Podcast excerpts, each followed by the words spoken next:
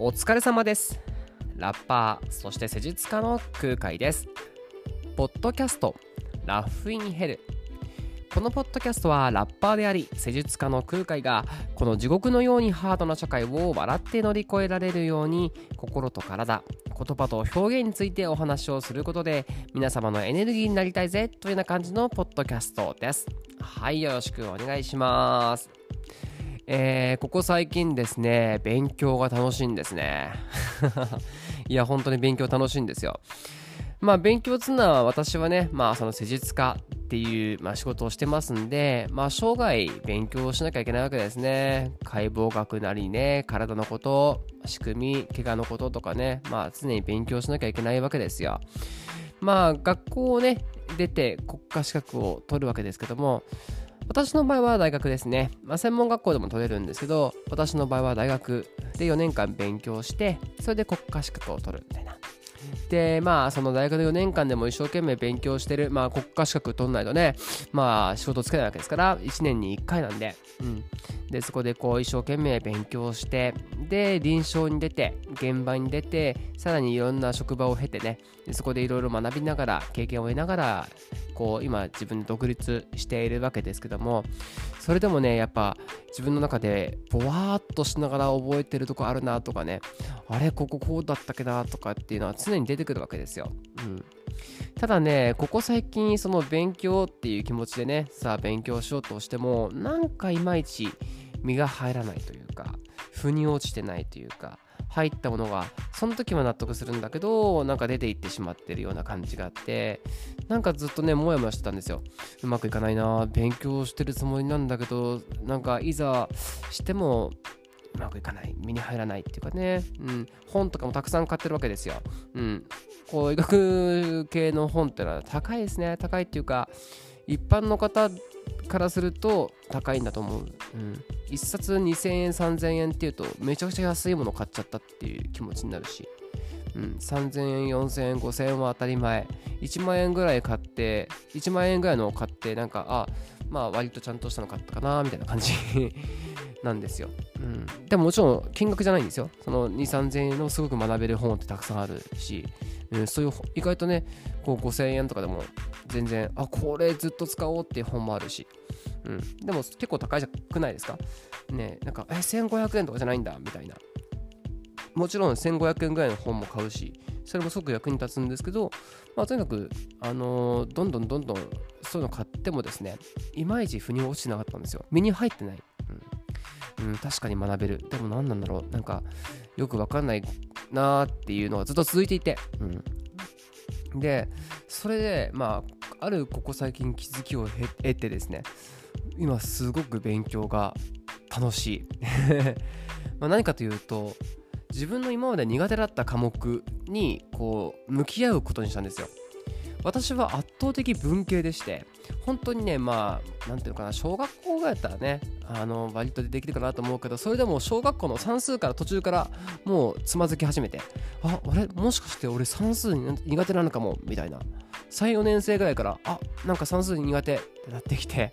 で中学になってから圧倒的にああもう数学無理になってきて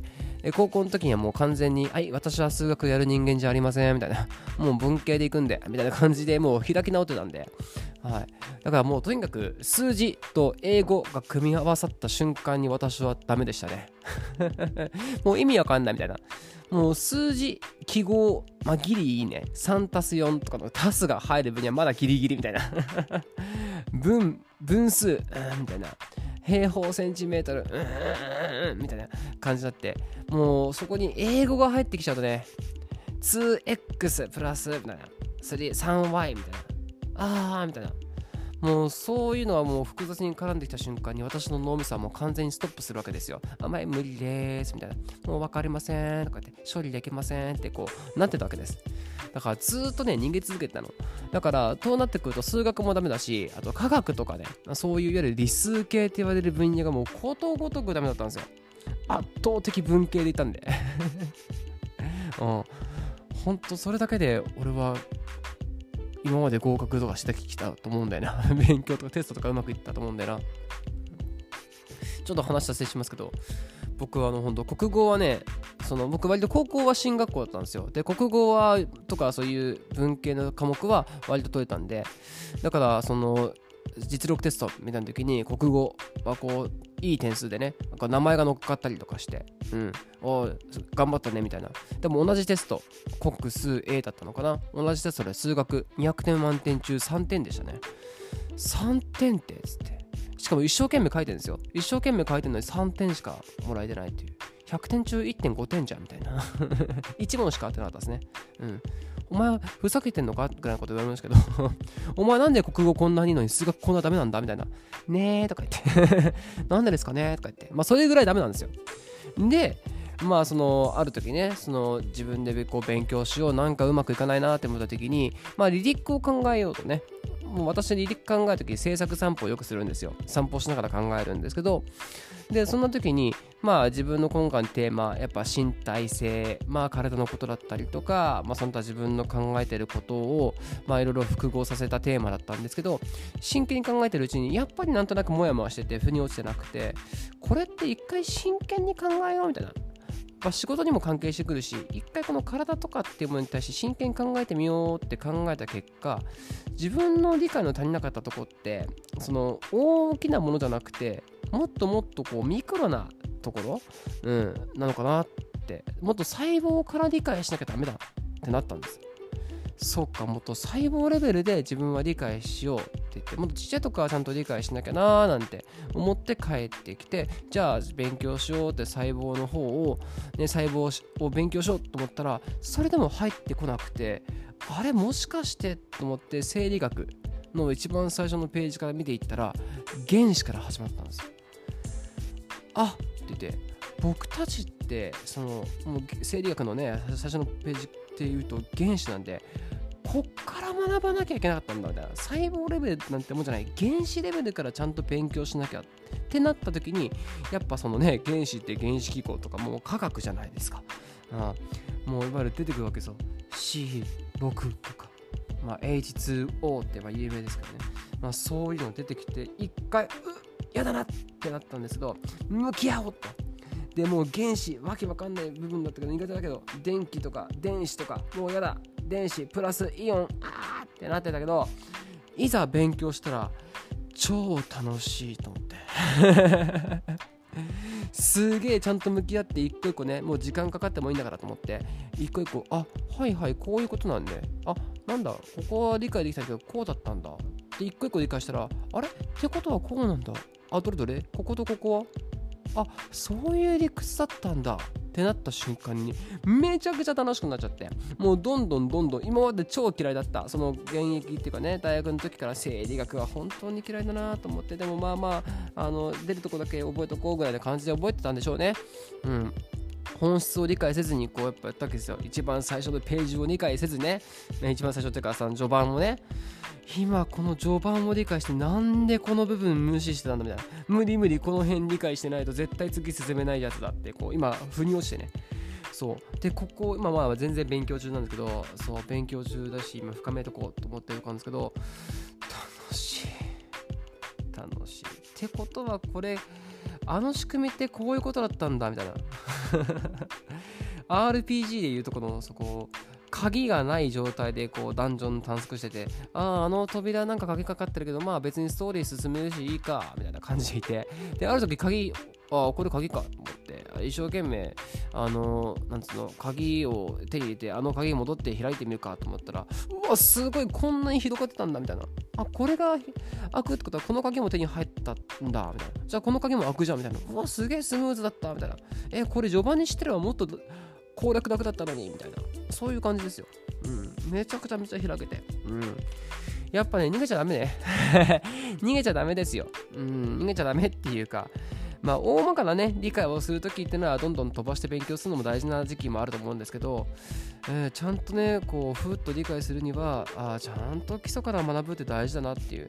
でその何ていうのかな大事なものって大事なものだったんだなっていうことを学びましたね。あー楽しいです今勉強が、うん、なんでねまあそのまあ解剖学、まあ、僕みたいな仕事をしててねなんかいまいち体のことうんなんかふわふわしてる人いると思うんですよ。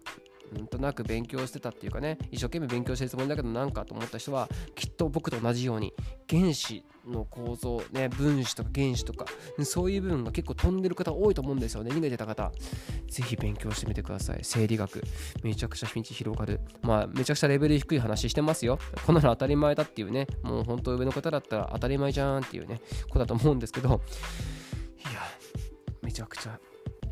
大事です。逃げちゃダメだと思ったね。でなんか物事でねつまずいてると思った時は一番超基礎から戻って超基礎から戻ってあれこれ苦手だったんだけどと思って一回向き合ってみると広がってくると思うんで何事も多分ね他の芸術関係もそうだと思うし